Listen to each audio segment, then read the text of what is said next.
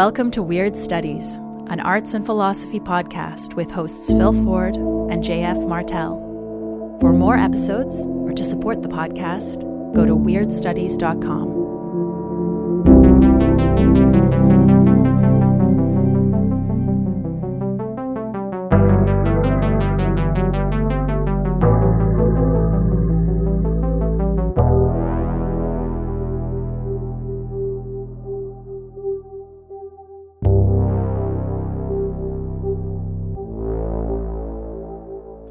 welcome to Weird Studies. I'm Phil Ford. This week we're talking about walking, which I realize does not seem like the most obvious topic for a show called Weird Studies. I mean, what could be more ordinary than walking? But let's not think about walking as we usually do as a means to an end, a primitive mode of transportation obsolesced by trains, bicycles, cars, and those annoying goddamn scooters that litter the sidewalks of my town and no doubt yours. No, think about walking as an experience in itself. That's when it starts looking a little weird. You might, for example, start thinking about how, as you walk, the scenery shifts around you. You're the one that's moving, not the streets and houses, of course. But is that your actual experience? The medieval Zen philosopher Eihei Dogen suggests that it isn't. In the Mountains and Waters Sutra, he writes Mountains walking is just like human walking. Accordingly, do not doubt mountains walking, even though it does not look the same as human walking. The Buddha ancestors' words point to walking. This is fundamental understanding. You should penetrate these words. If you doubt mountains walking, you do not know your own walking. It is not that you do not walk, but that you do not know or understand your own walking. Since you do not know your own walking, you should fully know the Green Mountains walking. Now, maybe that sounds very mysterious and zen, but if you want to see if there's anything to what Dogen says, well, take a walk. Attend to your experience. I don't know what that experience will be. Maybe it'll have nothing to do with Dogen or any of the other thinkers we discuss in this episode. But whatever is there to be learned in walking is something you can only get from doing it. Solvitur ambulando. Walking isn't just a way to get from A to B, it constitutes an entire way of knowing, one that is intimate with the world. It is not a practice of knowledge in the usual sense, but something more like a practice of being. As Dogen writes, Explaining the mind and explaining true nature is not agreeable to Buddha ancestors. Seeing into mind and seeing into true nature is the activity of people outside the way. Set words and phrases are not the words of liberation. There is something free from all of these understandings. Green mountains are always walking, and eastern mountains travel on water. You should study this in detail. Right about now, our regular listeners might expect me to start banging on about our Patreon, about how we're posting primo stuff there and how you can help this show remain independent and ad free by supporting it. Maybe I'd make a joke about the mystical powers you'd get by following us on Patreon, or tell you about the lively discussions our patrons are having in the comments section of our various posts.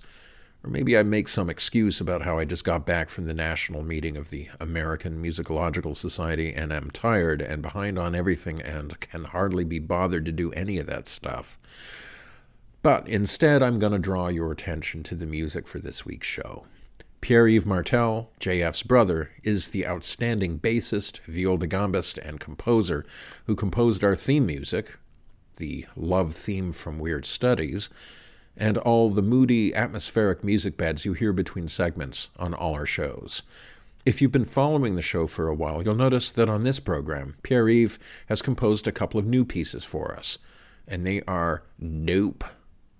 So if you like what you hear, check out Pierre Yves' stuff at pymartel.com or pierreyvesmartel.bandcamp.com. Okay, on to our show.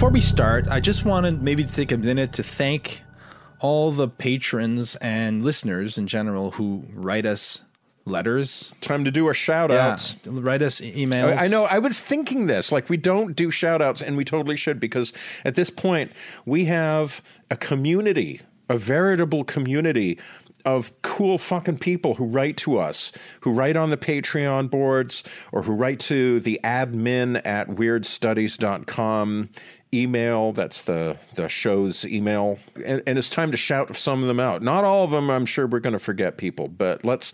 Okay, who do you want to shout out? Carl Jung. Carl. Uh, oh, for a second I thought you said Carl Jung, risen from the dead.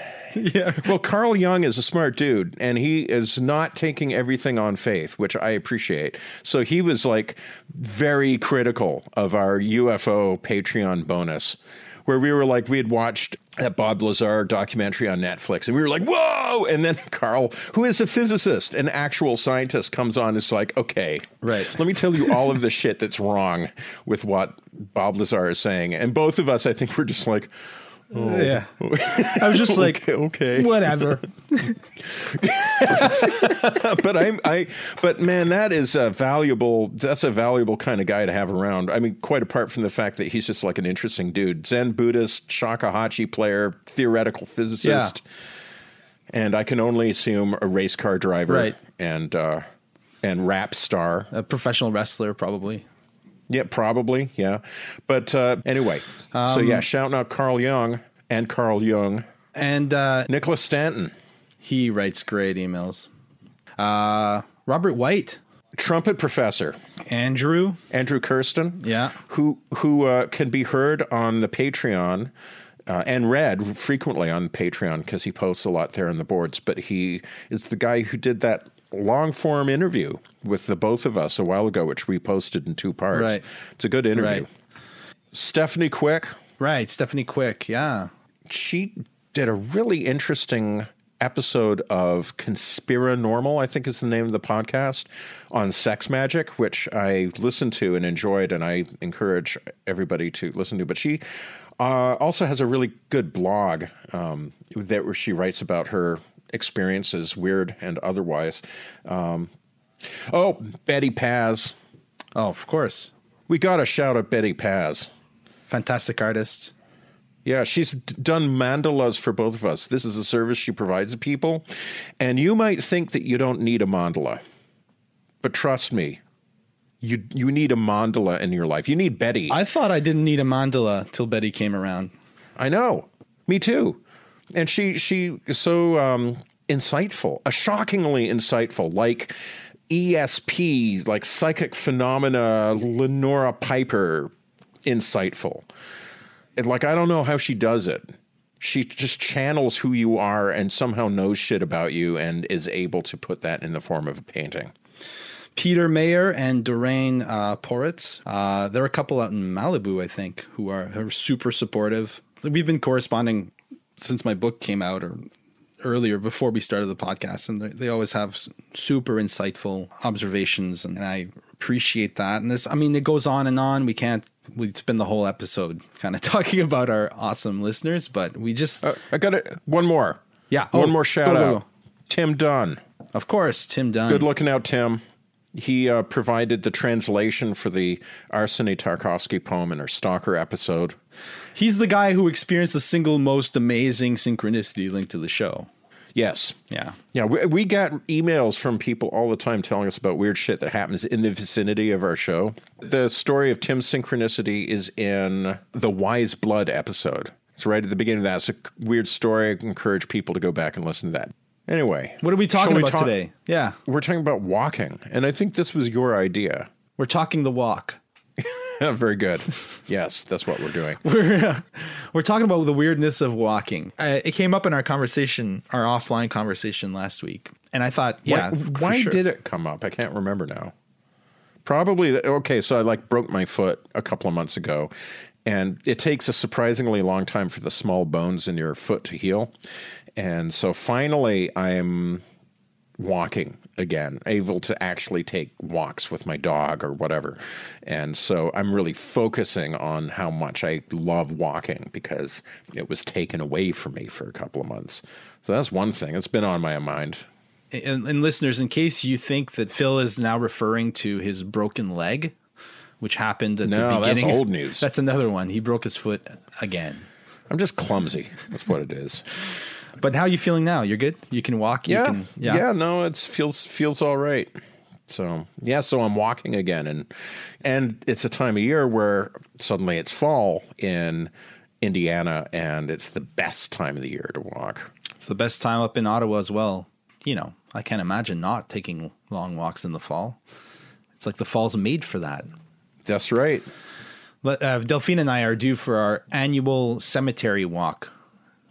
Probably. Do you have an annual c- cemetery walk? Yeah. We started doing that oh. two years ago. So every year, my daughter, who is now just turned nine, and I um, go for a walk in the cemetery. I, I don't know why. She's going to be a witch when she grows up. She is a she? witch. She has she has she's, an altar. I don't have an altar. She has an altar with her tarot deck and her. She's getting a crystal ball for her birthday.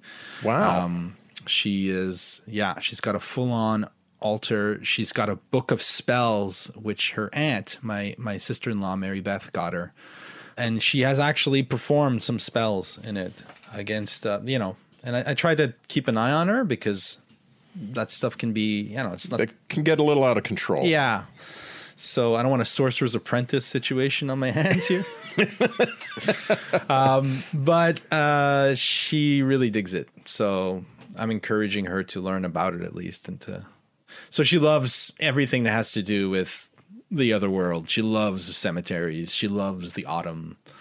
She we just revel in that stuff together, which is great. If you see an endless procession of ambulatory buckets, you'll know it's time to intercede. Yeah. Yeah. Well, the place looks like the Sorcerer's Apprentice has been through it most days here. So, um, yeah. So th- that's coming up. So that maybe that was one thing on my mind at the time. Uh, we were supposed to record this last week. Then I had the most horrible day in the world. Just like everything, everything was going wrong. So we decided to postpone the recording till this week. And uh, in between, I went for a short two day hike in uh, in a provincial park here in Ontario called Frontenac Provincial Park, and mm. so I got to walk, uh, you know, about thirty kilometers over a couple of days, maybe a little bit more than that. It was fantastic, an immersion into the autumnal magic of this uh, of this area. And um, did you do did you do that solo? I did, yeah. There's just a magic to walking alone I mean, this is something from the the essay I read in preparation for this, an essay by um, Henry David Thoreau about uh, walking. It's called Walking, and he in there he talks about the importance of walking alone. Um, so yeah, I went solo, and I just spent one night out there in the park and it was it was great i mean it wasn't one of those i didn't see the white people i was i was in the same park uh, mm. where I, I, encountered what I interpret to be one of the, the white people referred to in Arthur Machen's classic weird story of the, the, the fair folk or whatever. But this time I was at the other end of the park. So maybe they don't hang out there. I don't know. Didn't see them. but what was interesting in this particular walk was that I didn't do a loop. So usually when I hike or when I take a walk in the city for that matter, I try to chart a loop so that I mm-hmm. don't retrace my steps, right? So I just do a kind of circle. Yeah. And this time I did an in out. It was the first time I did that on a backpacking trip. So I went all the way to the end of the park and all the way back using the same route. And I found that really amazing for the obvious reason that on paper, when you look at a map, a map is a digital construct. So you're mm. seeing the trail, you're saying, I'm going to use the same trail twice, right? I'm going to go in, point A to point B, then from point B to point A, and I'm going to just basically retrace my steps. But the fact is that the way back is the perfect obverse of the way in. Yeah. So you're actually experiencing the precise opposite of the trail you use. It's completely yeah. different, and yet yeah. it's the same trail. So I found that really magical uh, to experience the same trail from the uh, uh, the completely opposite kind of perspective. It was almost like on the way back, you you have the perspective of the forest because that's the perspective that the trail had seeing you come in when you oh. came in, and um, I found that really cool. I mean, kind of a simple thing, really, but that's my story from the this week's walk. You know, one of my favorite expressions is the Latin solvitur ambulando, which means it is solved in walking. And it's a couple of ways I have of understanding why that would be a motto of mine. One way of understanding that expression is to think of it as interchangeable with let's play it by ear. But it's not. It's not quite the same because if you say let's play it by ear, that implies like I could play it from the sheet music, but instead I'm going to just kind of wing it. Uh, and so that implies that, you know, in any given situation, you can do it the planned way or you can do it the spontaneous way.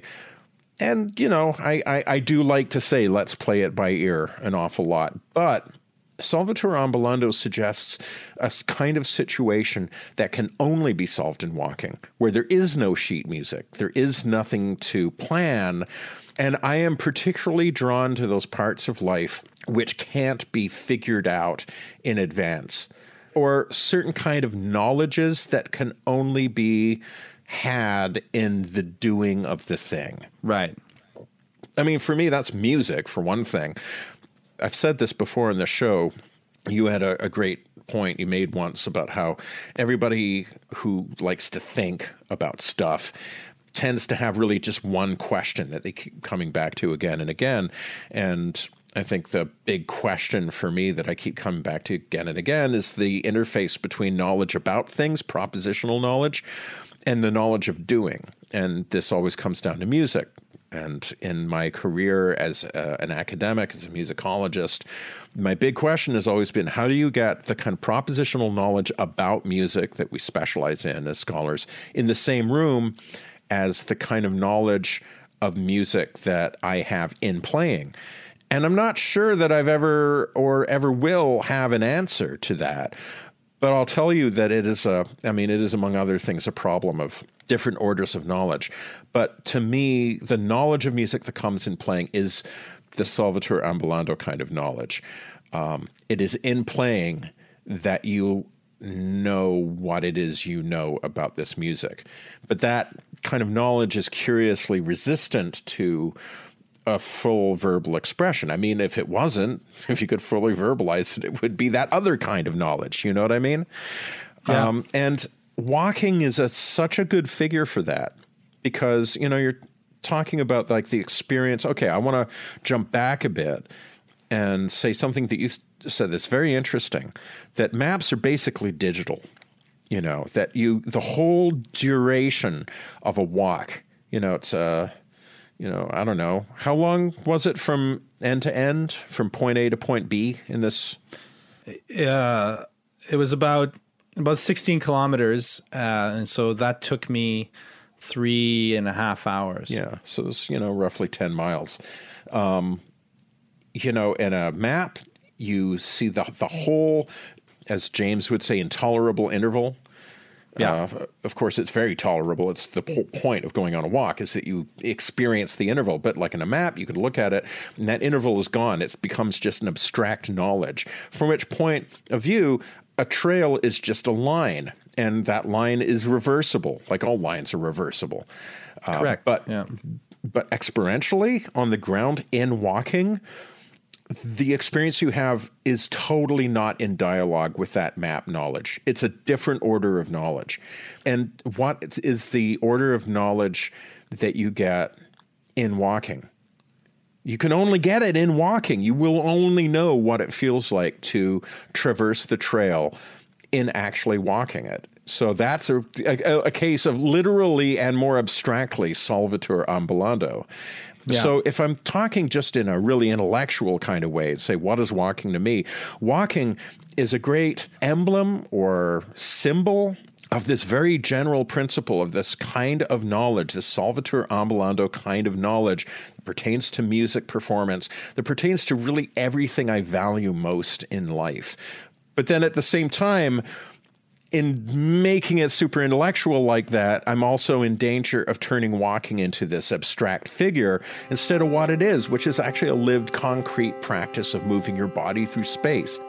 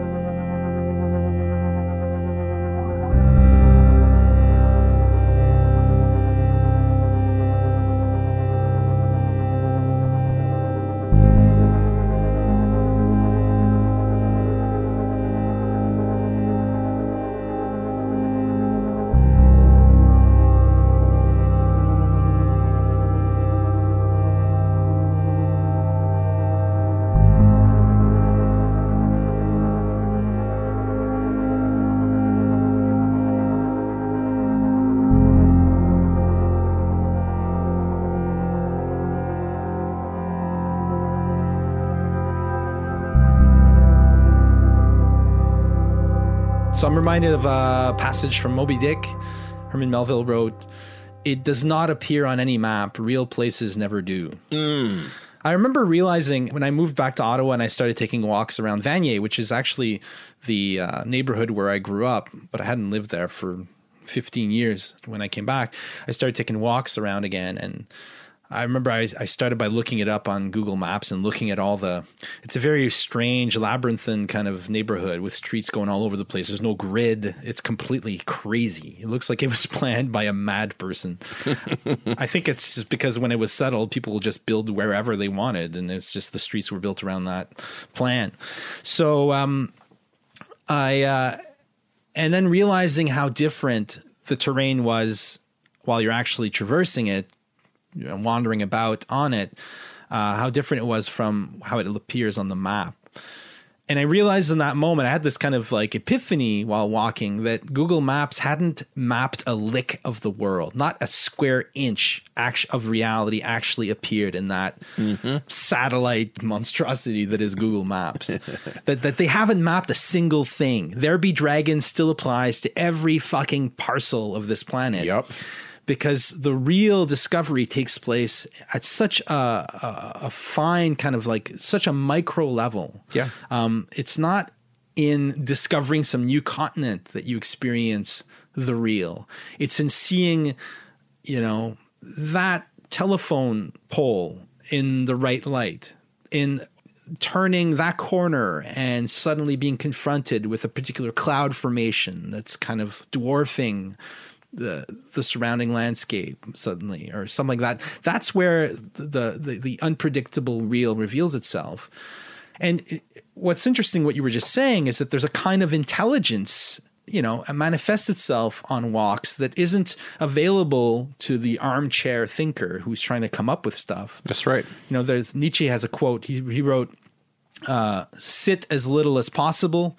Do not believe any idea that was not born in the open air in a free movement, mm-hmm. in which the muscles do not also revel. That's great. All prejudices uh, emanate from the bowels. Sitting still, he writes, the real sin against the Holy Ghost. Wow. Which uh, speaks of the uh, of God as an immanent entity, right? Mm-hmm. The Holy Ghost is the immanence of God in theology. Like the sin against the inherent intelligence of this world is to sit still and think you can figure that world out without moving. Whereas in fact, when the muscles are engaged, when your body is out, when you expose yourself to the elements, you're um, making possible a new type of intelligencing that's not available to you otherwise. Yep.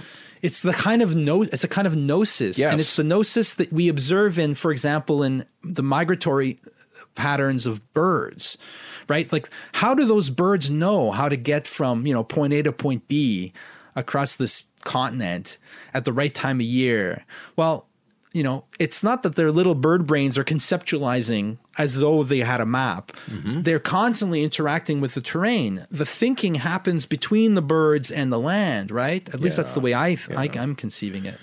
There's a kind of like a, a co-creation that happens in those situations where the variables are so multiple as to be like literally infinite that the way that you navigate an environment like that requires a type of thinking that's just not available to us when we're sitting down and using just our noggins to try to work through a problem. It's not the same kind of thinking. It's not the same kind of knowledge. It's a kind of gnosis of walking, which I find probably the most refreshing aspect of um, of walking is is to experience that kind of gnosis, that simplicity, that kind of naked thought.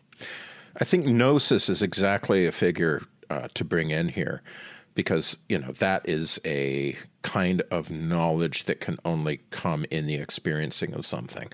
And there's no replacement of gnosis by you know the operations of reason for example um, or just abstract knowledge.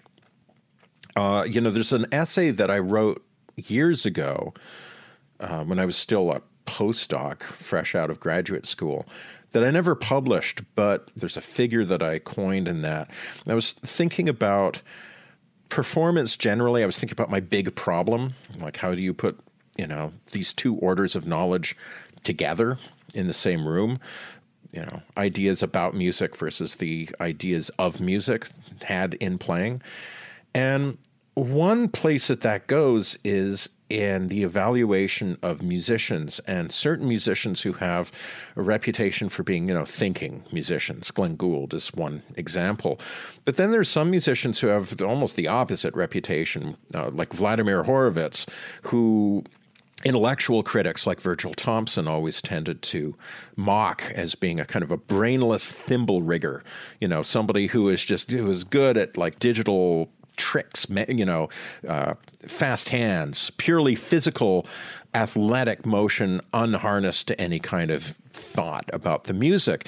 And I've always kind of hated this because that's a kind of thinking about music that almost treats performance as if it were just a, a different kind of analysis. Right. Like instead of an analysis that you publish in a academic paper, it's like a, a demonstration of an analysis. But that to me yeah. just fundamentally misunderstands something very deep about music and it understands something deep about, for example, Vladimir Horowitz's art. And I got really into analyzing what he does with this uh, Mozart sonata. And it's not even a, I mean, you know, purists would be like, what are you listening to Horowitz playing Mozart for. It's so impure. It's a very romantic way of playing basically classical music. But to me, there's a kind of genius in that playing and but it's a genius it doesn't have to do and i, I found this one little technical feature which i'm not going to go into but uh, a, th- a sort of thing that analysts would really instantly glom onto and mm-hmm. you say why did he make this particular artistic choice at that particular structural moment well, it doesn't make sense if you're thinking about it in terms of reified structure. If you're thinking of it in terms of the map, you know, that uh, 30,000 foot bird's eye view of the composition. But if you're thinking about it as a performer who is solving it in walking, who is moving through the piece and responding to the sensuous immediacy of the tones that he's creating and responding to that reality, then he's negotiating that moment with a very, very high order of intelligence, but it's not the same kind of intelligence. And this is the term I came for it it's thinking with the ear. Right. And to get it back to walking, you know what we're talking about here is a thinking with the body. The, the body and and the earth the the, the terrain yeah. those belong to the same plane. It's i mean we're we're we're back at the you know intellectualism versus process. Yes uh, you know those exactly. two like that kind of jamesian dichotomy that you have. At some point you have to choose whether you're going to live in a world of concepts where things are always reversible and opposable and clear and crystalline in your mind. Mm-hmm. Geometrical. And all the things in the world are, have their corresponding concepts, and the concepts give those things their reality. And therefore, reality is experienced in thinking the world conceptually, mm-hmm. or whether you you're going to choose a path literally or figuratively, where the concepts are perceived as the constructs, the things we make up, the things we invent in order to make sense of a reality which always eludes conceptualization. And it's in experiences like walking or playing by ear that one can uh, get an immediate experience of that underlying reality, which conceptualization tends to conceal. But you can't, yeah, of course, the, the, the, the, kind of conundrum or the, the, the, the paradox is that you can't conceptualize the unconceptualizable. That's right. Unconceptualizable. So therefore, the type of thought that you're engaging in when you're in that process world is very strange, very weird. It's a weird kind of thought. Mm-hmm. Um, there was a moment on my walk last week where I do this all the time. You're walking for hours, so you give time to try different things. And one of the things I tend to try is to focus, which is that in itself is a weird thing. I don't know how neurologically it works, but you focus on the on your peripheral vision. You ever do that when you're walking? It's like you just pay attention your brain pays attention to the periphery, and all of a sudden it feels like you're standing still and the trail is walking. Yeah, the trail is yeah. moving, right? You know that feeling? It's like you're on a dolly eh, with a camera. So, uh, or zooming or whatever. You're in a Tarkovsky and, movie. Exactly, or a Hitchcock movie if you're if you've taken a wrong turn or whatever. and uh, and that's where you understand things like Dogen's writings about the mountains walking. Yeah, is that the, the act of walking is localizable to me, to my body, to my legs, and my effort and my plans only at the conceptual level. The word walking, once you're stepped out of that field of you know opposable reversible concepts of that that digital world of thought. Once you've stepped out of that walking means also what the trail is doing what the air is doing what walking is redefined with each step. Walking is the thing that's happening now which involves not just my body and my plans and my charted course but the air and the earth and the smells and the textures and the colors and all those things are engaged and all those things together uh, occasion the creation of this concept that I call walking. Yeah. It comes before and it's a reversal of our usual way of thinking. Well, one way of thinking about it is uh, to use cybernetics, the idea of like, mm-hmm. you know, Gregory Bateson's ideas of cybernetics, where you say that the human body and the path and the mountains um, that that forms a single system a cybernetic system. And so you're not, you know, the intelligence that is in walking is not just in the body of the walker, much less imprisoned in the skull of the walker. It's immanent in the total machinery, the system that includes the walker and the path. That's one way of thinking about it. Another way to think about it, what you just said, is to think mythically.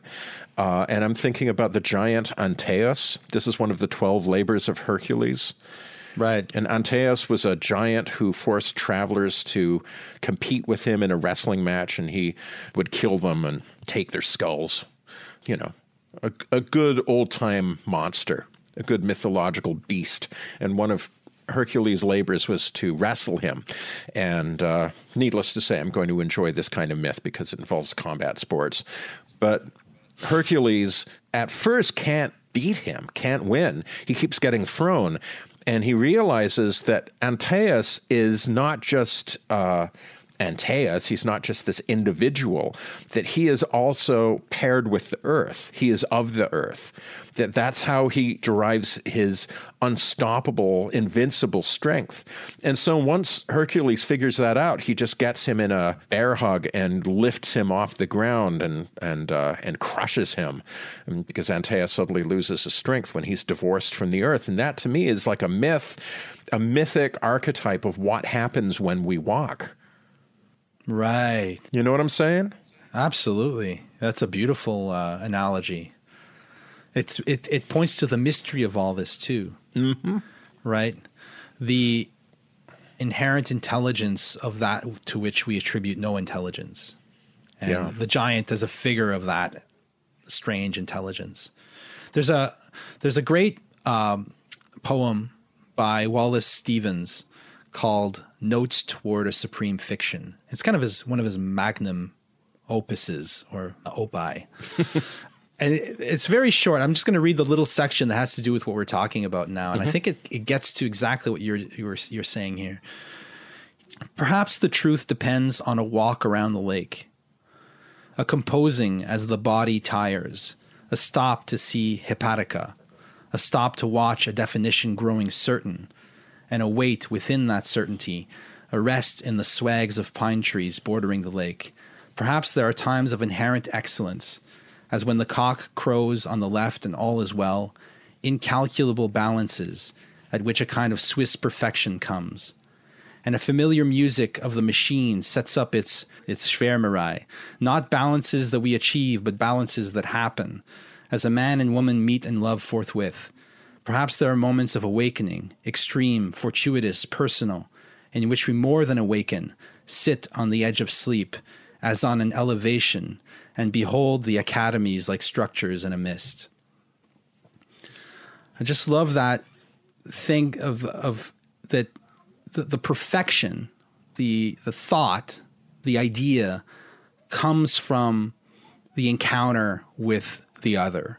That it doesn't come from your head, that it is revealed to you in giving up, in fact, in precisely in giving up authority over your own thoughts, authority over opinion, authority over ideas about the world. Yeah. That there are ideas implicit in situations. This is very Deleuzian that a walk, in a sense, is what Deleuze calls, in a very technical sense, in difference of repetition, a problem. But that the problem, all the solutions to a problem are already part of what of the problem itself, and that it's only in engaging with the problem as its own thing, not as just a kind of like plot point in your head, as its own thing that has shades and aspects that you can't yet see, that a real idea comes to the fore, a real thought. And maybe that's also what Nietzsche's talking about when he's saying that all my great thoughts came from walking. It's because in walking, all of a sudden, you're not just kind of juggling your own opinions around or your inherited knowledge around. New things can come to the fore. Mm-hmm. New ways of thinking, new yep. ways of seeing can reveal themselves to you. Yeah. Even if you can't completely articulate them, and even if you forget them when you get back from the walk. I had so many thoughts that I wanted to share with you on this walk in Frontenac that I've already forgotten because I wouldn't take the time to stop and write them, yeah. which Nietzsche was constantly doing. He was constantly walking and writing and stopping and writing. Um, that there are ideas out there. And it's yeah. part of that that sense that ideas aren't made they're found right? Yeah. David lynch is big on that. You're mm-hmm. going fishing. And every kind of walk is kind of a, a hunting expedition after the white stag of a new idea right? To get back to the idea of walking in the, in the chivalric tradition of, of hunting, of, of looking for something that can't really be found, and yet in its not being found, reveals itself to you, gives itself over to you. It's not about getting to the end, it's about the process of the hunt itself. Well, I feel like you just described conversations when conversations right. are really cracking. I mean, like, I feel like that's the weird secret of our show. I mean, if you like our show, I mean, if you don't, there's no secret to it. It's just we're two guys who suck. But if you do like our show, then, you know, I have said this before. I don't come into these conversations with a whole bunch of ideas all loaded up and ready to go. I have certain notions that I'm like, oh, I might want to hit that mark. Like, for example, I've got a passage from Michel de Certeau's practice of everyday life that pertains to stuff that we've been talking about. You know, I've got the book open next to me. So, you know, this is not all just a wild freeform improvisation, but I never know what we're going to talk about. I, I have a basic idea, but that plan, that rough planning, doesn't at all have to do with the actual stuff that we get into. And that stuff no. we get into, it's not my idea, it's not your idea. It is the conversations idea. The conversation is like this emergent intelligence that comes from the interaction of you and me from this little cybernetic system that involves, yeah. you know, the Zoom hookup and our, you know, headphones and all of that stuff. But the all of those components go into making up a conversation that functions exactly as a walk does in the way that you just described it. Uh, each of these conversations is a problem in that Deleuzian sense. In that Deleuzian sense, it's a problem's a problematic word if we don't specify that we mean it in the very specific sense that Deleuze means. Mm. I would use the word mystery. instead Nice. of problem there. I- I prefer Um, that. But Deleuze doesn't like the word mystery, that's for sure. The French post-structuralists don't like the word mystery. But exactly. And um, the- yeah, the plan never survives. I mean, sometimes I'll have a plan of sorts, you know, a few ideas written down, especially at the beginning when we started doing this podcast. I would kind of plan out what I wanted to say. But of course, the plan would like almost literally kind of burn in front of me to ashes the minute we started talking. It suddenly, it, it, it, became anemic. It looked dead on the page exactly. as the conversation started. And uh, as you know, I play role playing games and I'm a game master, which means kind of I design kind of the story and the setting that my players then experience. And there's a saying in that community, which is that no plan survives contact with players. So, Yeah. Another way of saying the same thing is what Mike Tyson said. Everybody's got a plan till they get punched in the face. right. And and and a fight is a conversation too. A fight is a walk too. Yeah. Uh, Well, maybe anything worth doing in life is a walk, a journey, a quest, or whatever. Yeah. There's like, uh, cre- certainly cr- writing a book is like that. Yeah, you can't. It's like Yeah. who who writes a book when you have this specific outline? You just kind of follow your outline and and produce what somehow existed. Well, lots of in people that do. outline. Yeah, but those are shit books. Well, I think so. I've always I've I've never been able I mean like when you're in school they always say well when you write an essay you got to have an outline. right. I never have outlines. And actually, I've there's a guy named Tom Mathiesen who's a, a great now retired scholar of um, music in ancient Greece, just a profound old school scholar. And somebody told me a story. He used to teach the music history undergraduate class that I teach now. And uh, he is famous for the incandescent brilliance of his lectures. That his lectures, you know, you could record them and write them down, and each of them would be a perfect little literary masterwork, a perfect little essay of music history. And uh, famous for this effortless mastery. And apparently, the last day of class one year, he it, he was it gave him some thought. He had to think about it. It's like, oh, this is gonna. I, I I need to sum up everything that had been said. And uh, I mean, I wasn't there, but knowing Tom, it was a uh, a coup de maître. You know, a, a, a final sort of uh, transcending synthesis of everything, right?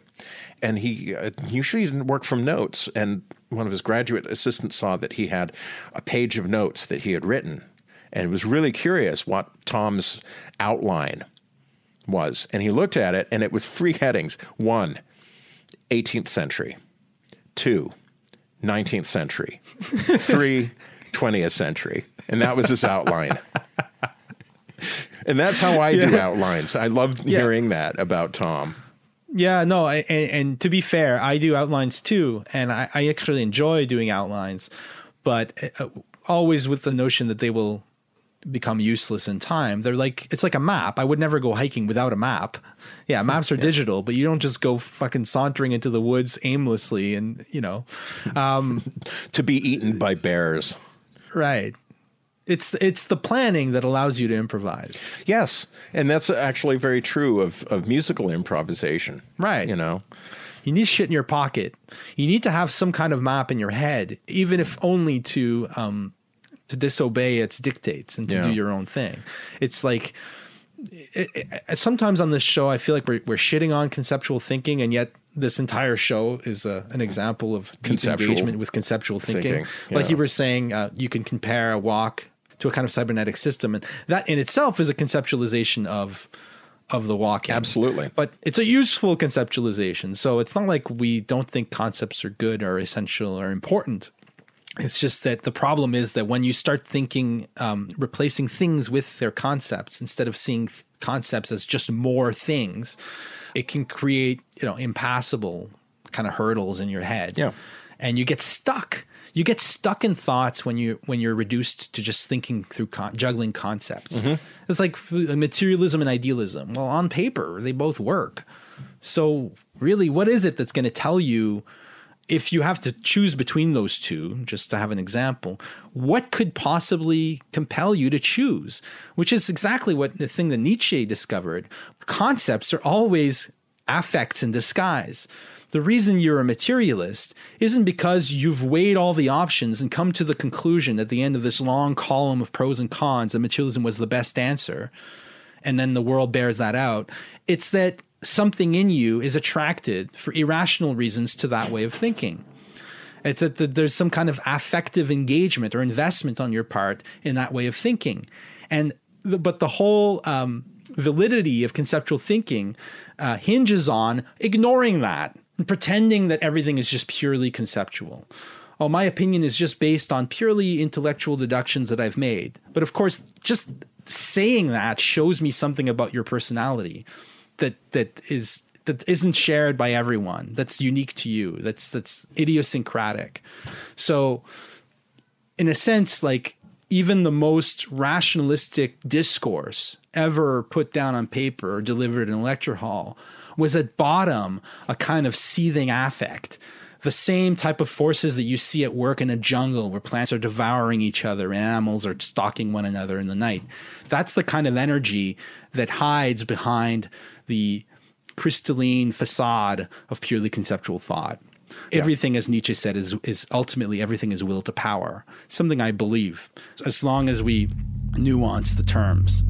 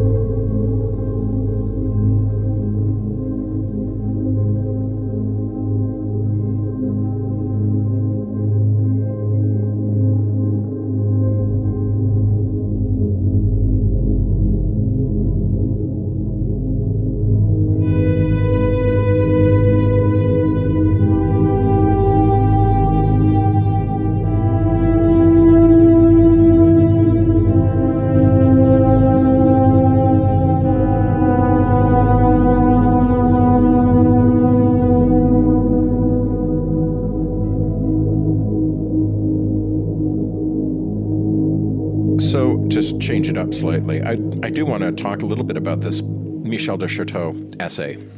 Um, it's a chapter from The Practice of Everyday Life. This is a relatively short chapter at the beginning of part three. Uh, and the whole book, Practice of Everyday Life, is an attempt to deal with some of the problems of particularly French postmodern thinking and post Marxist thinking, thinking, for example, about the problem of administration, rational administration of human beings in modern society, and the problem of resistance. How do we resist being administered in this fashion?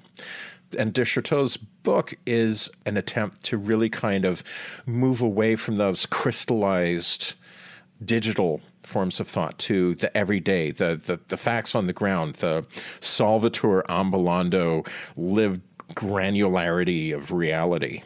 Mm-hmm. And so he talks about a number of practices, including cooking, for instance. But here he's talking about walking. And the figure that he is developing throughout this pretty short chapter is a distinction he's making between voyeurs and walkers.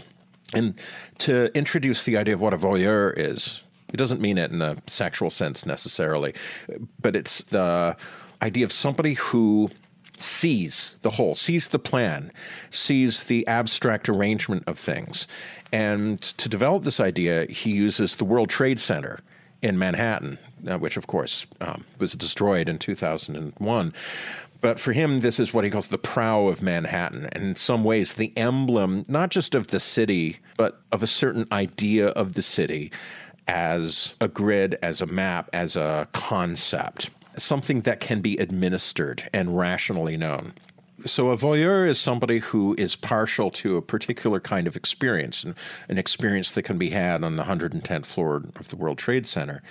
And he's interested in the, what he calls the erotics of knowledge that is associated with this mode of knowledge. He, he asks, To what erotics of knowledge does the ecstasy of reading such a cosmos, a cosmos that is laid out before us like a diorama that can be read, that is transparent to thought? What's the erotics of knowledge that belongs to this mode? Having taken voluptuous pleasure in it, I wonder what is the source of this pleasure of seeing the whole, of looking down on, totalizing the most immoderate of human texts, by which he means Manhattan, or more generally, the modern metropolis. And he writes To be lifted to the summit of the World Trade Center is to be lifted out of the city's grasp. One's body is no longer clasped by the streets that turn and return it according to an anonymous law nor is it possessed, whether as player or played, by the rumble of so many differences and by the nervousness of New York traffic. When one goes up there, he leaves behind the mass that carries off and mixes up in itself any identity of authors or spectators. An Icarus flying above these waters, he can ignore the devices of Daedalus in mobile and endless labyrinths far below. His elevation transfigures him into a voyeur. It puts him at a distance. It transforms the bewitching world by which one was possessed into a text that lies before one's eyes. It allows one to read it, to be a solar eye looking down like a god. The exaltation of a scopic and Gnostic drive. The fiction of knowledge is related to this lust to be a viewpoint and nothing more. Well, there you go. Perfectly summed up. Perfectly summed up. Then he switches on to thinking about okay, so what then is the erotics of knowledge that belongs to the walker? The second section of this essay is titled The Chorus of Idle Footsteps, and it has this little epigram The goddess can be recognized by her step, which is from Virgil's Aeneid. Hmm. And de Certeau begins, their story begins on ground level with footsteps. They are myriad, but do not compose a series. They cannot be counted because each unit has a qualitative character, a style of tactile apprehension and kinesthetic appropriation. Their swarming mass is an innumerable collection of singularities. Their intertwined paths give their shape to spaces. They weave places together. In that respect, pedestrian movements form one of these real systems whose existence, in fact, makes up the city. And that's a quote from an essay by a French writer named Alexander Charles Alexander, I think. Yeah, they are not localized. It is rather that they spatialize.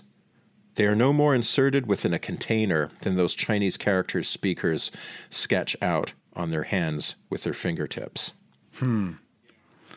He's got some. He's got some good shit here, and uh, he also has a really interesting way of thinking about how the the first of these modes, the voyeur mode, uh, he says linking the city to the concept never makes them identical, but it plays on their progressive symbiosis. To plan a city is both to think the very plurality of the real and to make that way of thinking, the plural, effective. It is to know how to articulate it and be able to do it is pretty right. much exactly what you just said. Exactly. Earlier. How to use symbols properly. Yeah. Right. Um, the French and the English, you know, um, I see you as a Brit, Phil. Yeah, fair enough. You're just a Brit pretending to be uh, a Canadian American. Um, and what I like about Brits is that they don't create problems when none exist. The British are great walkers. Mm. There's a long tradition of walking in Britain. And all my British heroes were good walkers. George Orwell was a fantastic walker. Yeah. Uh, John Cowper Powys, my favorite British novelist, was a an amazing walker. Will Self, a contemporary of ours, an elder of sorts to us, I guess, uh, is a great walker. He walked from he walked from London to New York. He walked to the airport, walked onto the plane, I don't know if he paced up and down the aisle in the plane and walked out of the airport in, in, New York and walked over to, I can't remember where his final destination was, but he's a great walker. Um, the French are also great walkers. But the French are the, I think it's the French who have devoted the most ink to thinking about walking and trying to explain to themselves why the fuck they were walking because the French always create problems where none exist. and, uh, or perceive problems where nobody saw them before. Yeah. And what you just read is such a beautiful distillation of everything we've been talking about so far this kind of dichotomy of the, the, conceptual and the analog, the digital and the analog, manifested in kind of geo- geographical terms, I guess, mm-hmm. um, topog- in a kind of topography. Mm. But one great movement in the French tradition that I think we that, that I heard kind of evoked there is um, is psychogeography. Oh yeah, the way that the situationists thought about walking.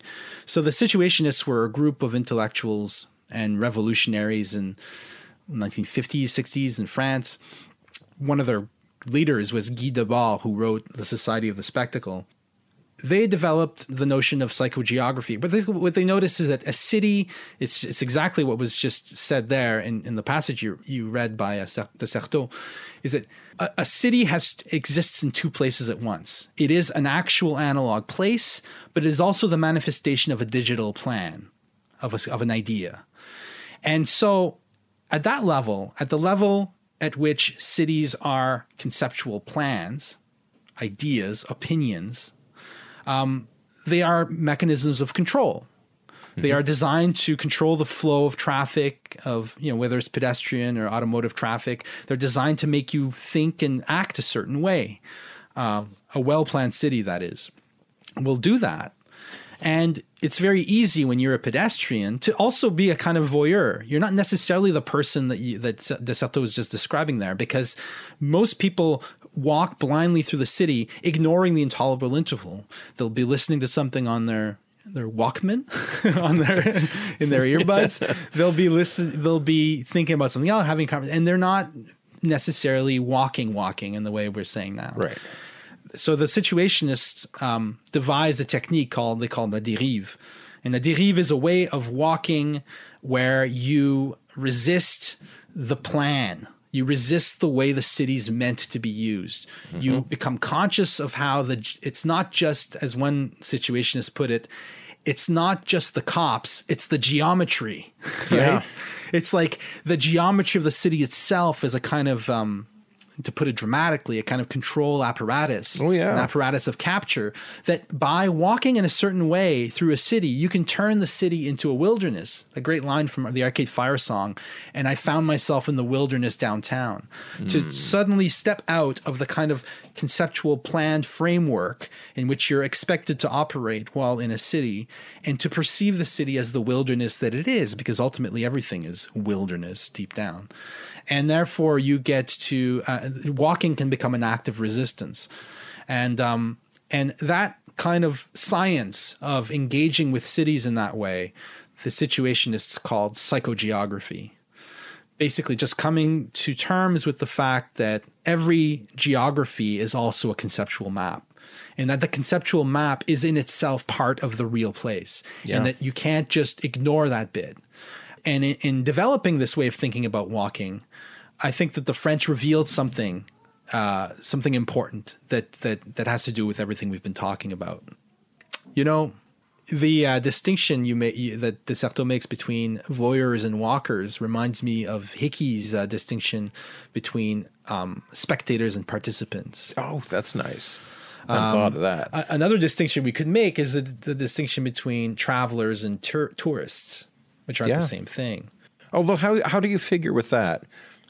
Well, I, am I'm, I'm defining the terms as I implicitly here, but what I mean is that I, I mean I've never been much of a tourist. I, I don't get the thrill of having of seeing something that I that's on my so-called bucket list. You know, like oh, uh-huh. the Eiffel Tower. Oh, Whenever yeah. I I see something uh, some landmark that way, for me it always feels like I'm it's even less than what I imagined it to be. It always reminds me of what people say about celebrities that they're always shorter than you think they're going to be.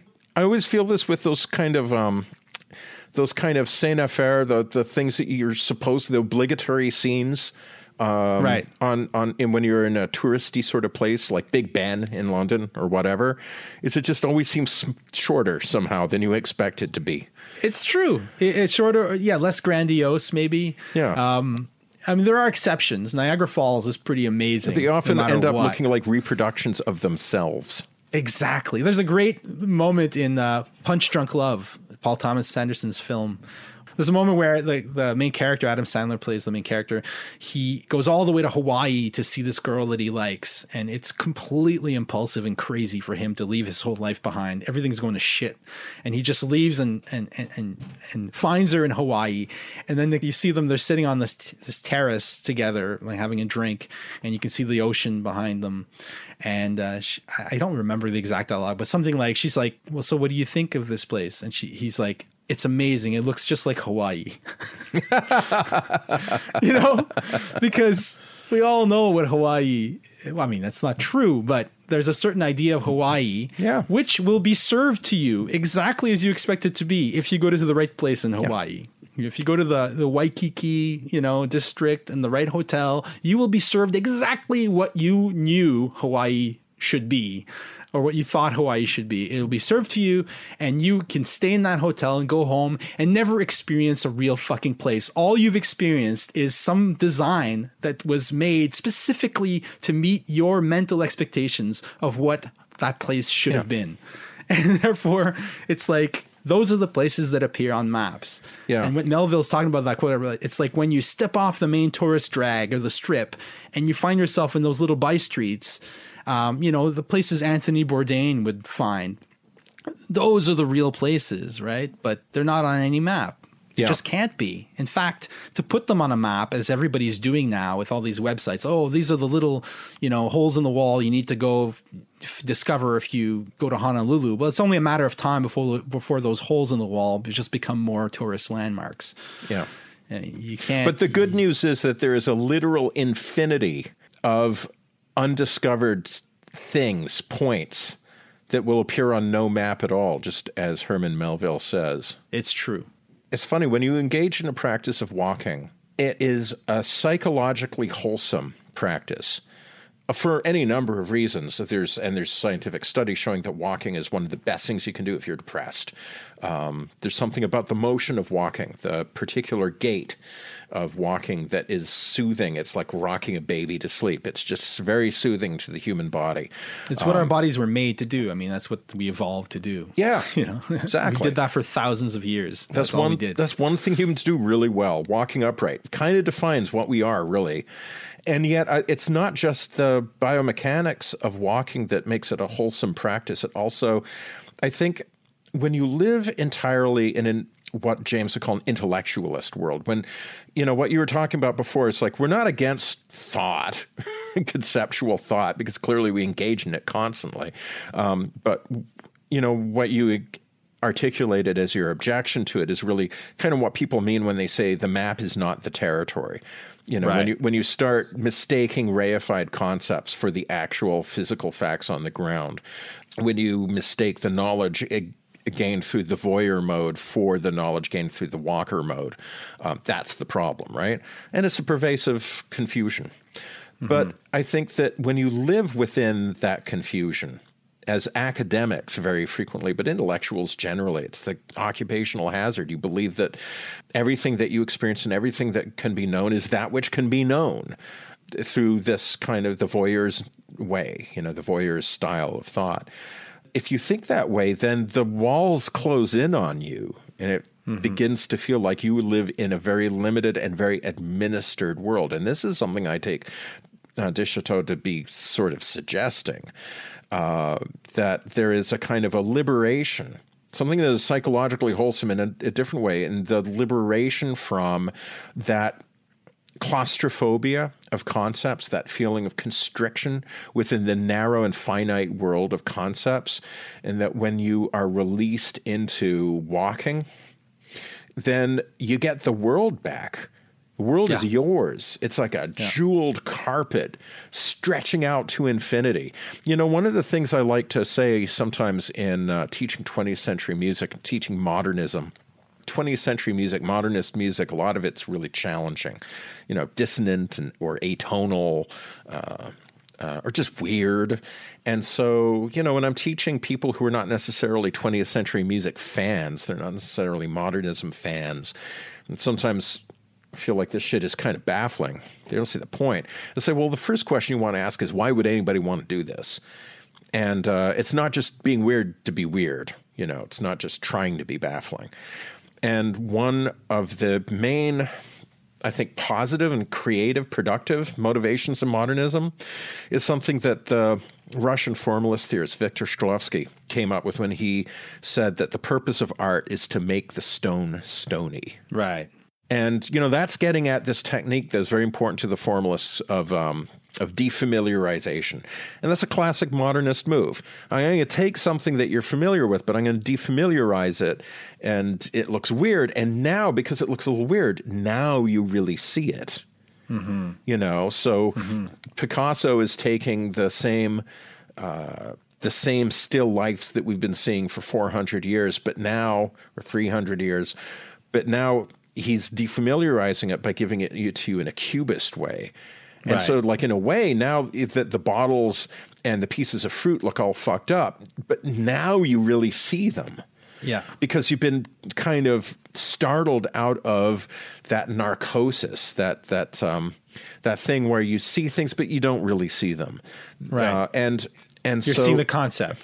Yeah, exactly. Yeah. See the You're concept. like at the Waikiki Hotel. You're yeah, seeing exactly. the concept of Hawaii. Yeah. And so, you know, I and the example I always give in, when I'm teaching to, to to hit people with ideas like, so think of a walk that you go on constantly, like if you live within walking distance from campus, or uh, walking distance from downtown, or whatever, a walk that you do all the time, multiple times a week.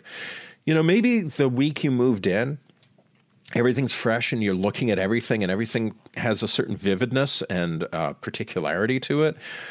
But then, as you just keep going on this walk over and over again, little bit by little bit, like if there was a stone, uh, like a rock in somebody's garden, maybe you notice that the first time you did that walk, but pretty soon you don't even see it. You know, you you don't even know it's there, and the whole idea is to make that stone stony again, that you feel the stoniness of the stone. And that defamiliarization is sort of like the technique by which you do that, right?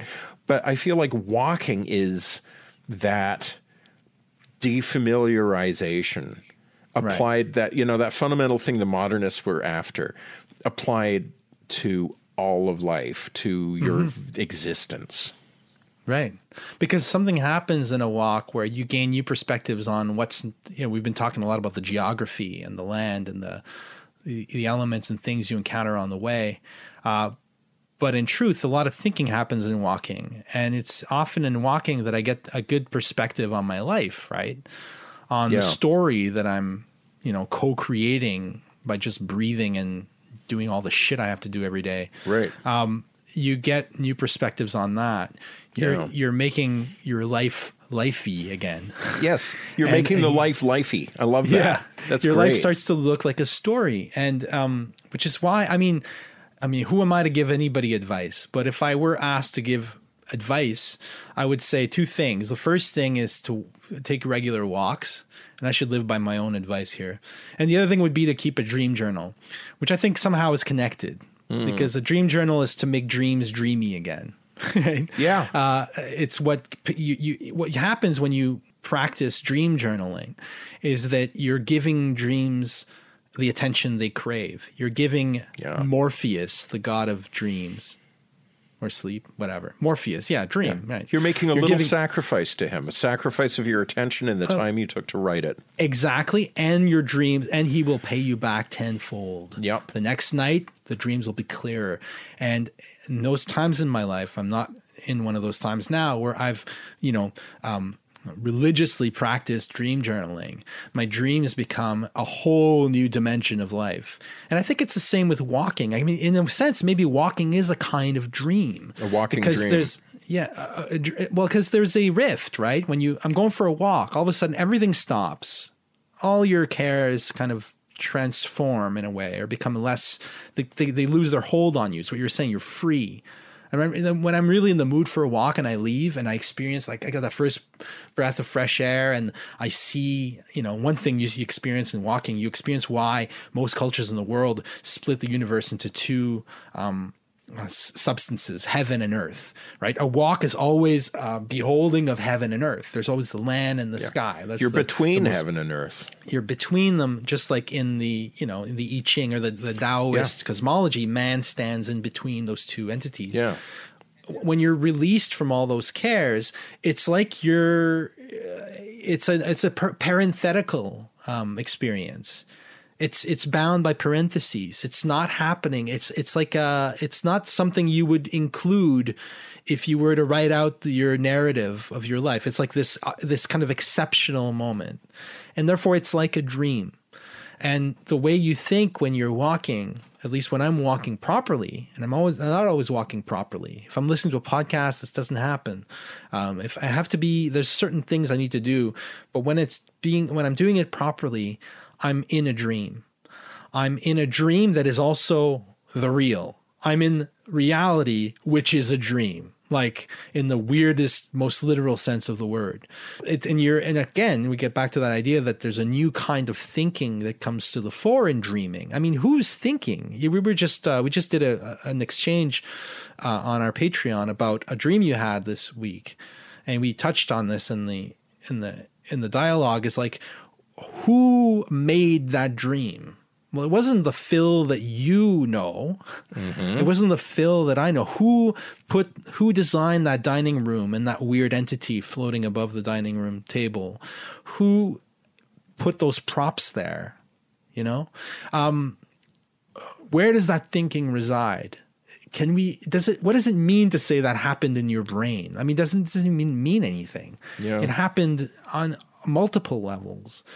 And I don't know, this to engage in that kind of waking dream that is walking seems to be more to me to be more than an important or a profitable practice. It's kind of like essential. Um, I've had this experience twice in my life. Once once was when I had my my daughters, and the other time was when uh, whenever I walked out and took a walk, especially out in the woods where I was really in the mood, it's like I can't believe this is free. That's always like I can't believe like I won't get a bill for this. This is so amazingly magical and strange and new and real, and it fulfills all my expectations as to um, the the wonder I seek in life. That I I just can't believe I don't have to pay for this. like, yeah. it's like that magical. And a, a yeah. dream is the same way. What a gift. It's like the gratuitous self giving of reality. If you just give it time, it'll give you wonders, it'll give you magic, it'll give you miracles that, like any dream, you can't really tell your friends about it after. They won't get it. It's between you and the dream, it's between yeah. you and the world, it's between you and the real. And I think that you were talking about the situationist practice of the derive. You know, I think that that is uh, it's worth noting. That situationists had uh, surrealist investments. Oh yeah. You know, they cared about dreams a lot, and I think that a lot of these sort of practices of walking are also practices of dreaming. And the one I'm thinking of in particular I didn't read this in the in some of the original situationist document. I read this at secondhand, but uh, it's a practice where you use a map from one city to walk the streets of a different city. Yeah. So it would yeah. be like if you were in London and you had a map of Paris and you were trying to find the uh, Tuileries or whatever, you know, it obviously you wouldn't see that place. You would go some other place. But like in the process of following a map from one place in order to navigate the space of another, it seems to me that that would create I actually haven't done this, so like I, am just I just think it's a cool idea. Uh, but it seems to me that it would have the effect. Uh, it would have a very dreamlike effect. This collision mm-hmm. of incommensurate perspectives, which you also often have in dreams. Except in dreams, you know, you're not just entertaining them as incommensurate perspectives. You're walking them. You're you're actually living them, and you tend mm-hmm. not to even to step outside and be like, "Wow, this is weird." That's a funny thing about dreams. Like I remember once having a dream about a dog uh, that was cut in half. Not gorily, not nastily. It's just like the dog ended halfway down its spine. And so it was just walking impossibly on its front legs, but with the back end just hovering in space. Looked like a Dali painting. And in my dream, I was just like, yeah, you know, whatever. It didn't occur to me that that's weird. And then when I woke up, I'm like, that's so fucking weird. And I was sort of at the time trying to figure out how to lucid dream, which I quickly lost enthusiasm for because it seems to me if I actually succeeded at lucid dreaming, then I would end up ruining the whole point of dreaming, which is that, you know, it's not something that's been colonized by your conscious mind. But anyway, I remember thinking, like, well, shit, it's very difficult to wake up within the dream, to figure out while you're dreaming that you're dreaming, because it's self consciousness, where you're like, huh, that's weird. That's odd to see a dog that looks like that.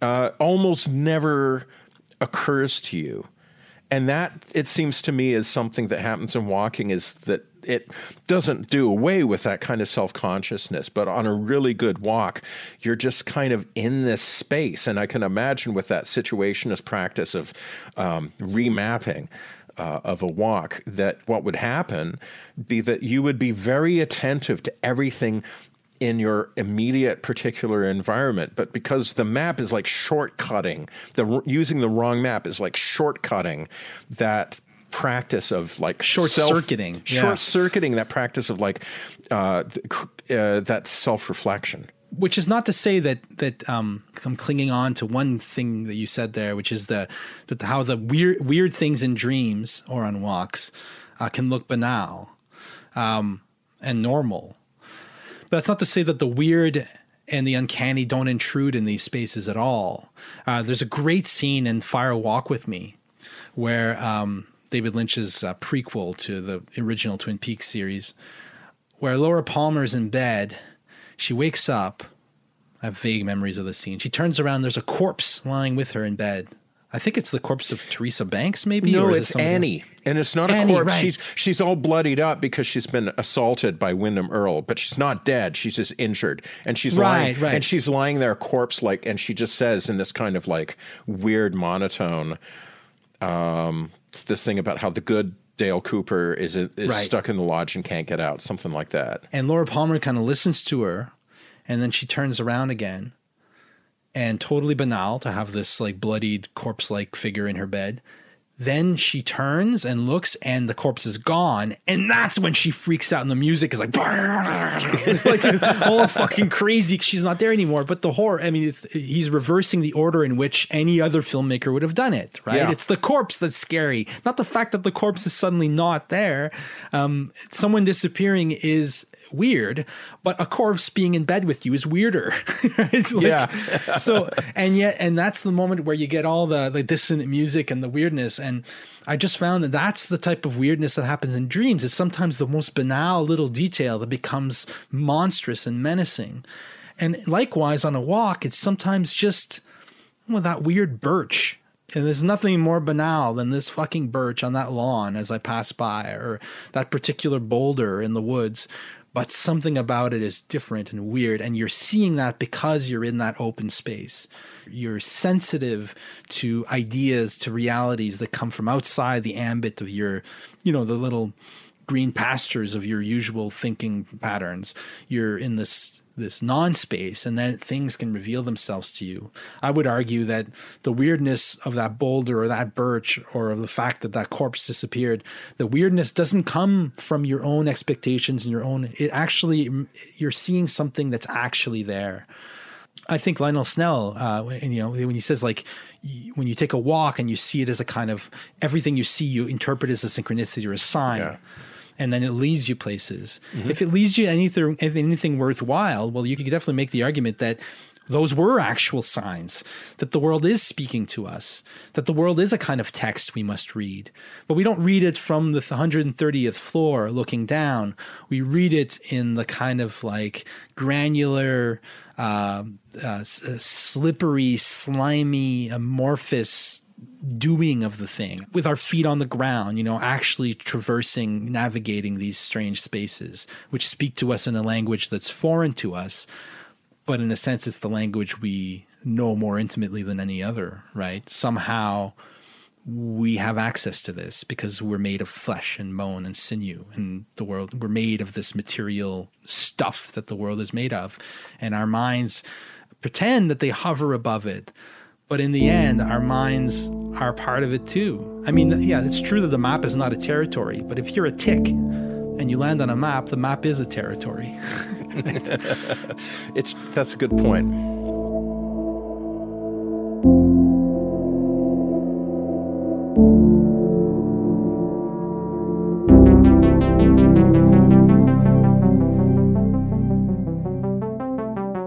Consider subscribing to Weird Studies on iTunes, Stitcher, or another podcast service. You can also follow us on Twitter or support us on Patreon. Music for the podcast is composed and performed by Pierre Yves Martel. Thank you for listening.